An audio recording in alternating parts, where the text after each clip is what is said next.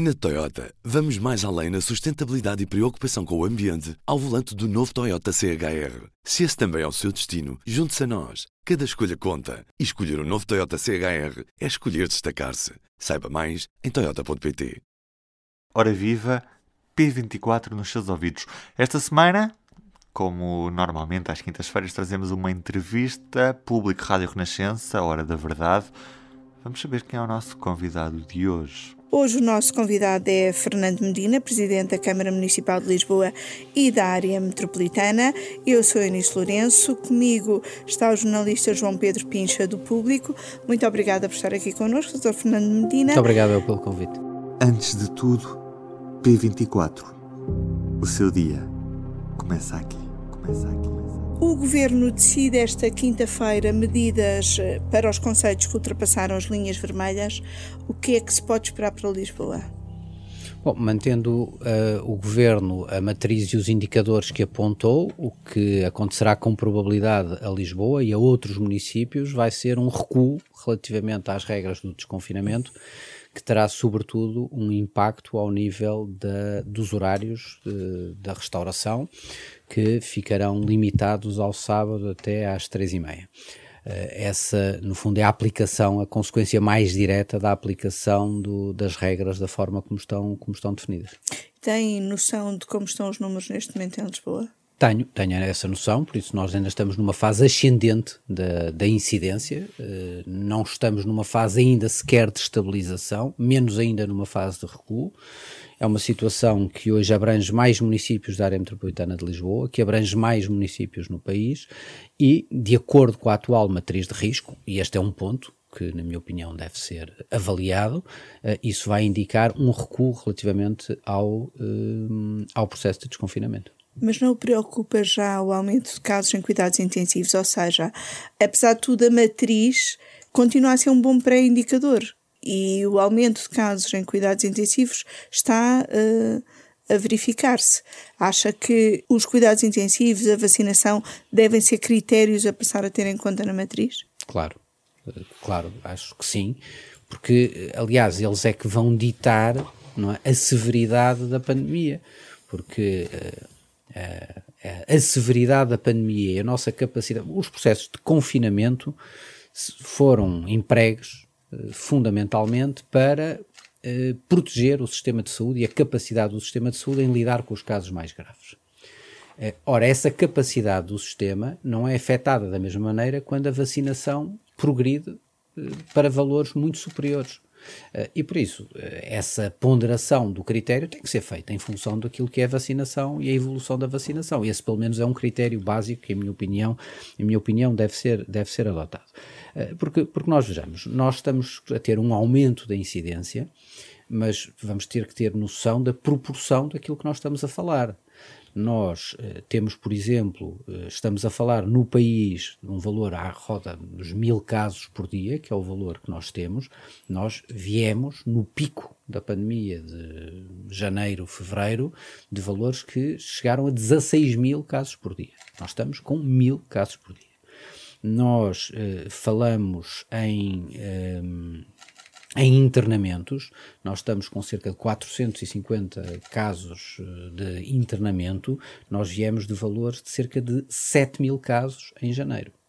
Uh, nós estamos a falar de cerca de 100 uh, internamentos em unidades de cuidados intensivos, nós tivemos quase 10 vezes mais, ou cerca de 10 vezes Sim, mais. Com o prejuízo que isso também causou para toda não, a atividade não Covid, não, estou, não é? Eu não estou, eu não estou a, longe de mim desvalorizar a importância de nós contermos a evolução da pandemia. O que eu quero é frisar que nós estamos numa situação que é significativamente diferente daquela que era há cerca de um ano, está numa fase crescente da sua evolução neste momento, mas nós hoje temos duas grandes armas que uh, uh, antes não tínhamos com esta força, que é, por um lado, a possibilidade da testagem massiva, e Lisboa tem um programa que eu creio, aliás, que é único, que é a possibilidade da testagem gratuita por todas as pessoas, sejam residentes em Lisboa, sejam estudantes em Lisboa, sejam pessoas que trabalham em Lisboa, de se poderem testar gratuitamente nas farmácias da cidade. Isso é um elemento de uma enorme capacidade para acelerarmos o que é a testagem, o rastreio, o isolamento das pessoas e quebrar ou, ou, ou reduzir reduzir a, a, a, linha de contactos que essas pessoas que essas que essas pessoas têm e depois também todo o trabalho de aceleração do processo de vacinação que está a ser feito e da qual nós também estamos a participar em alargar mais essa capacidade. Eu não sei se há noção do esforço muito significativo que as autarquias norte a sul do país estão a fazer, mas posso lhe dar os números aqui de Lisboa. Neste momento, o município de Lisboa tem eh, contratados, eh, não, não em permanência, mas eh, para os vários centros, nós temos contratados mais de 700 enfermeiros. Nós, neste momento, acordamos com as autoridades de saúde a abertura de um dos centros, do centro do Pavilhão da Ajuda em Alcântara, a partir do próximo dia 1, que vai funcionar das 19 às 21 horas, no regime sem marcação, para todos os públicos que estão abrangidos pela, eh, pela, pela faixa etária possível de vacinação. A campanha de testagem não tem tido uma adesão maciça. Como é que isto se explica? Porque é que os cidadãos e as empresas não estão a aproveitar? Ela está a crescer significativamente. Nós tivemos até à semana passada um total de cerca de 68 mil testes, eh, agora já estamos com quase 5 mil testes por dia. Eh, o que aconteceu é que nós anunciamos, nós criamos este programa de testagem massiva disponível nas farmácias, não sei se se recordam, exatamente ele abriu quando, no, no início do desconfinamento. E por isso, quando os números eram muito, muito baixos. A incidência era muito baixa e por isso, na altura, a rede de farmácias abriu logo perto de uma centena de farmácias com essa possibilidade, mas de facto as pessoas procuravam pouco a testagem, porque de facto a incidência era tão baixa que as pessoas não tinham uma grande procura. O que nós estamos a verificar agora é que as pessoas sim estão a responder ao apelo da testagem, essa disponibilidade da testagem, uh, e nós entendemos então alargar ainda mais o programa. O programa começou com dois testes gratuitos por mês, começou num conjunto limitado de freguesias, aqueles que tinham incidência acima das 120, dos 120 casos por 100 mil, depois alargamos a todas as freguesias da cidade, agora alargamos a todas as pessoas e, e, e as vezes que for necessário fazerem esses testes nas farmácias e alargamos também àqueles que não são residentes em Lisboa, que é uma, uma mudança muito importante, mas só assim nós estamos a contribuir ativamente para o controle da pandemia também na área metropolitana de Lisboa. Mudando aqui uh, para um assunto que lhe tem dado muito que falar, um, ehm, dá por encerrado o caso da comunicação das manifestações às embaixadas? Ou acha que pode dar? Mas eu, eu creio que eh, nós fizemos aquilo que era a nossa obrigação e a nossa responsabilidade perante um erro grave que foi cometido ao nível dos serviços do município. E uh, a nossa responsabilidade foi, em primeiro lugar, o reconhecimento desse erro. Sem hesitações, sem mas, sem vírgulas, sem, sem aquelas uh, uh, fórmulas que às vezes tendem a ver se a desvalorização do problema pode acontecer. Nós não o fizemos. É um problema grave. Porquê? Sabe que eu venho, permitam-me esta pequena nota pessoal. eu venho de uma família em que os meus avós uh, foram opositores ao antigo regime e uh, ajudaram muita gente, aliás, a sair do país uh, nos tempos do antigo regime. Os meus pais estiveram na clandestinidade. Eu sei bem o que é a expressão da palavra medo. Não eu próprio, porque nunca o senti, felizmente, mas sei bem o que é o sentimento do medo, e, e, como, e como esses relatos dos tempos do medo, da perseguição, que as pessoas eram alvo pela sua opinião política, pelo facto de não haver liberdade da sua opinião política. E por isso, quando. E por isso, estas. Eh, esta, aquilo que aconteceu, o que me toca e o que, me, e o que, me, e o que eu acho que é, que é grave do ponto de vista da nossa ação e o que me penaliza mais do ponto de vista é sentir que a Câmara, de alguma forma, contribuiu para um sentimento de receio e de medo por parte de pessoas que estão no território português, sendo uh, portuguesas ou não sendo portuguesas. E que explicação e é que encontra para que isso tenha acontecido e, e, para que tenha havido uma ordem do anterior presidente que não foi cumprida? Seja, encontra alguma explicação? Encontro, encontro a explicação, aliás, que já dei. Eh, e a explicação é a verdade aquilo que aconteceu. A questão é que com a mudança da lei uh, e a passagem para o município das competências, e com uh, a interpretação, uma lei de 74, aliás, pré-constituição, uh, uma lei ainda do tempo do Vasco Gonçalves uhum. e, do, e, do, e, e, do presidente Spínola.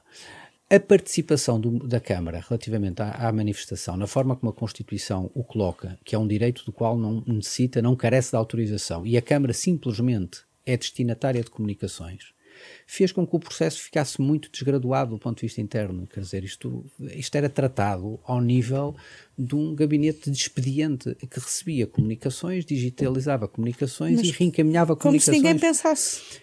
Sim, como se ninguém pensasse, como se ninguém, ninguém fazia nenhum juízo crítico. E por isso é que quando se faz a análise, e eu pedi expressamente que se fizesse a análise de todas as manifestações, porque o caso foi colocado, aliás, com. E aqui é que eu censuro o oportunismo político, não, não é o debate político, esta é uma questão essencialmente política, como é evidente. Mas eh, quando se diz não, há aqui uma entrega de dados a embaixadas, aconteceu no âmbito de um processo em que 7 mil manifestações aconteceram numa década, cerca de uma década, que é o período que a Câmara tem esse exercício da competência, e o procedimento que foi seguido foi um processo em que a Câmara funcionava como, como elemento de comunicação, de transmissão dessa informação e que muitas vezes o fez de forma inadequada, não cuidando, não cuidando de distinguir. Eh, Uh, os dados, porquê? Porque se limitava muitas vezes a fazer o procedimento normal no, no, para simplificar aquilo que aconteceu, o procedimento normal que era adotado pelos serviços da Câmara era a digitalização do aviso que chegava à Câmara por parte dos promotores e a sua remessa às entidades aos quais remetia. Polícias, entidades alvo de destino da manifestação, hum, representações diplomáticas, quando era esse o caso, eh, e por isso era um processo que se repetia. Desta forma, e é esta a explicação para aquilo que aconteceu, por isso eu não tenho nenhuma explicação de nenhuma malícia, de nenhuma, como é que eu dizer, de nenhuma má intenção, de nenhuma. Uh... Mas, é, mas é estranho que um despacho que era especificamente destinado à, à, àquele serviço, não é? De, que recebia as comunicações, uh, tenha, tenha sido ignorado durante estes anos todos. A ver, eu, eu precisava depois de uma análise mais fina para perceber o período, mas eu, conhecendo os meandros da burocracia, como é que eles funcionam e das rotinas dos processos, como eles funcionam, não me custava a crer, isto é uma hipótese que ponho, é que possa ter havido uma mudança de procedimentos logo num primeiro momento e que depois, até por solicitação das entidades que normalmente recebem essa, essa informação, hum, que essa informação tenha recomeçado a ser enviada porque, porque era assim que ela era feita.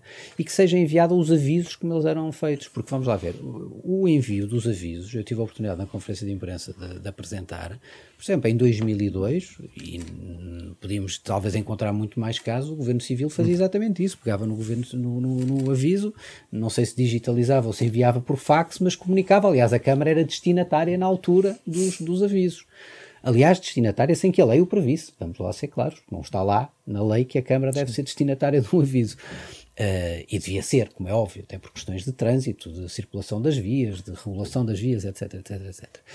Uh, só para dar um exemplo. Uh, neste período, nestes últimos dias, a propósito desta manifestação que aconteceu agora dos polícias à porta, a Câmara de Lisboa recebeu uma solicitação dos serviços da Assembleia da República solicitando que, fosse, que lhes fosse enviado o aviso da manifestação. E Porquê? foi? Porquê? Não, não foi. Obviamente não foi.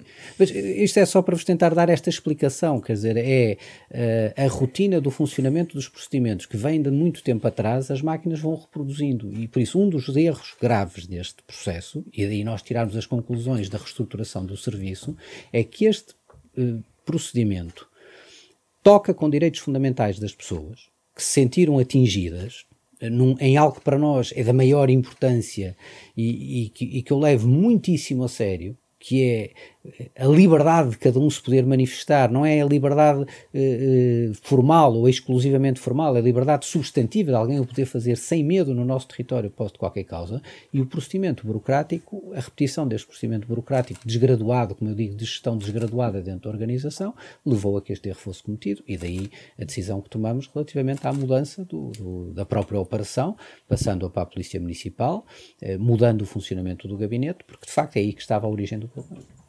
Demitir-se ou suspender as funções não lhe teria dado mais margem de liberdade e transparência? Não, não teria dado. Não teria dado, hum, não teria resolvido nada do problema. teria feito, teria sido um número com efeito político e mediático e teria seguramente contribuído para que o problema não se resolvesse, para que não se protegesse melhor aqueles que precisam de ser protegidos na decorrência destes factos, não se teriam promovido as mudanças tão importantes que é preciso promover as mudanças, simplesmente se teria feito um número do ponto de vista, do ponto de vista político. Eu gostava de ser muito claro sobre isto. Eu assumo na íntegra as minhas responsabilidades e foi isso que fiz. Ao assumir o problema, ao reconhecer o problema, ao pedir publicamente desculpas em nome do município, ao fazer algo que eu acho que é raro do ponto de vista das instituições públicas, que foi a rapidez com que se apresentam com verdade os elementos fundamentais há sempre auditorias mais perfeitas a fazer, há sempre coisas mais profundas a saber, mas a questão é transmitir publicamente a uma opinião pública que e bem valorizou o caso.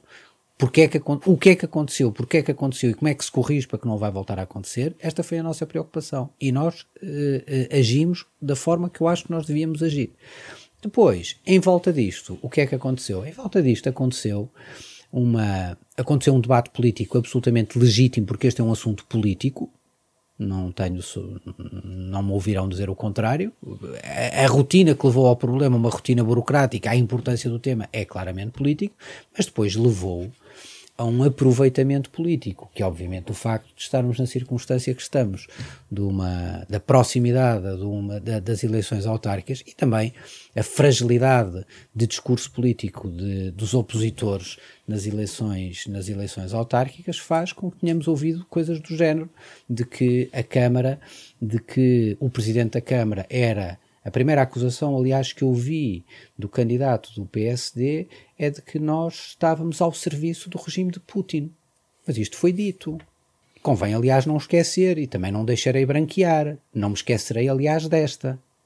Eh, é muitas vezes visto como um protocandidato à liderança do PS, eh, até por oposição a Pedro Nuno Santos, que eh, fez questão de, nas redes sociais, o defender nesta questão dos manifestantes russos. Sentiu-se confortado com essa manifestação de solidariedade? Eu gostei naturalmente de, de haver, acho, acho que foi acho que foi que foi uma expressão digna de quem me conhece, de quem percebe no fundo as, as, o passar das estribeiras que o debate de uma questão desta natureza estava a ter. Parece-me muito obrigada por ter Muito estado obrigado. aqui connosco. Pode ouvir a entrevista completa na edição da noite da Rádio Renascença depois das 11 da noite claro, em público.pt e também na edição impressa desta quinta-feira. Eu sou o Ruben Martins. Até amanhã. O público fica no ouvido. Na Toyota, vamos mais além na sustentabilidade e preocupação com o ambiente ao volante do novo Toyota CHR. Se esse também é o seu destino, junte-se a nós. Cada escolha conta. E escolher o um novo Toyota CHR é escolher destacar-se. Saiba mais em Toyota.pt.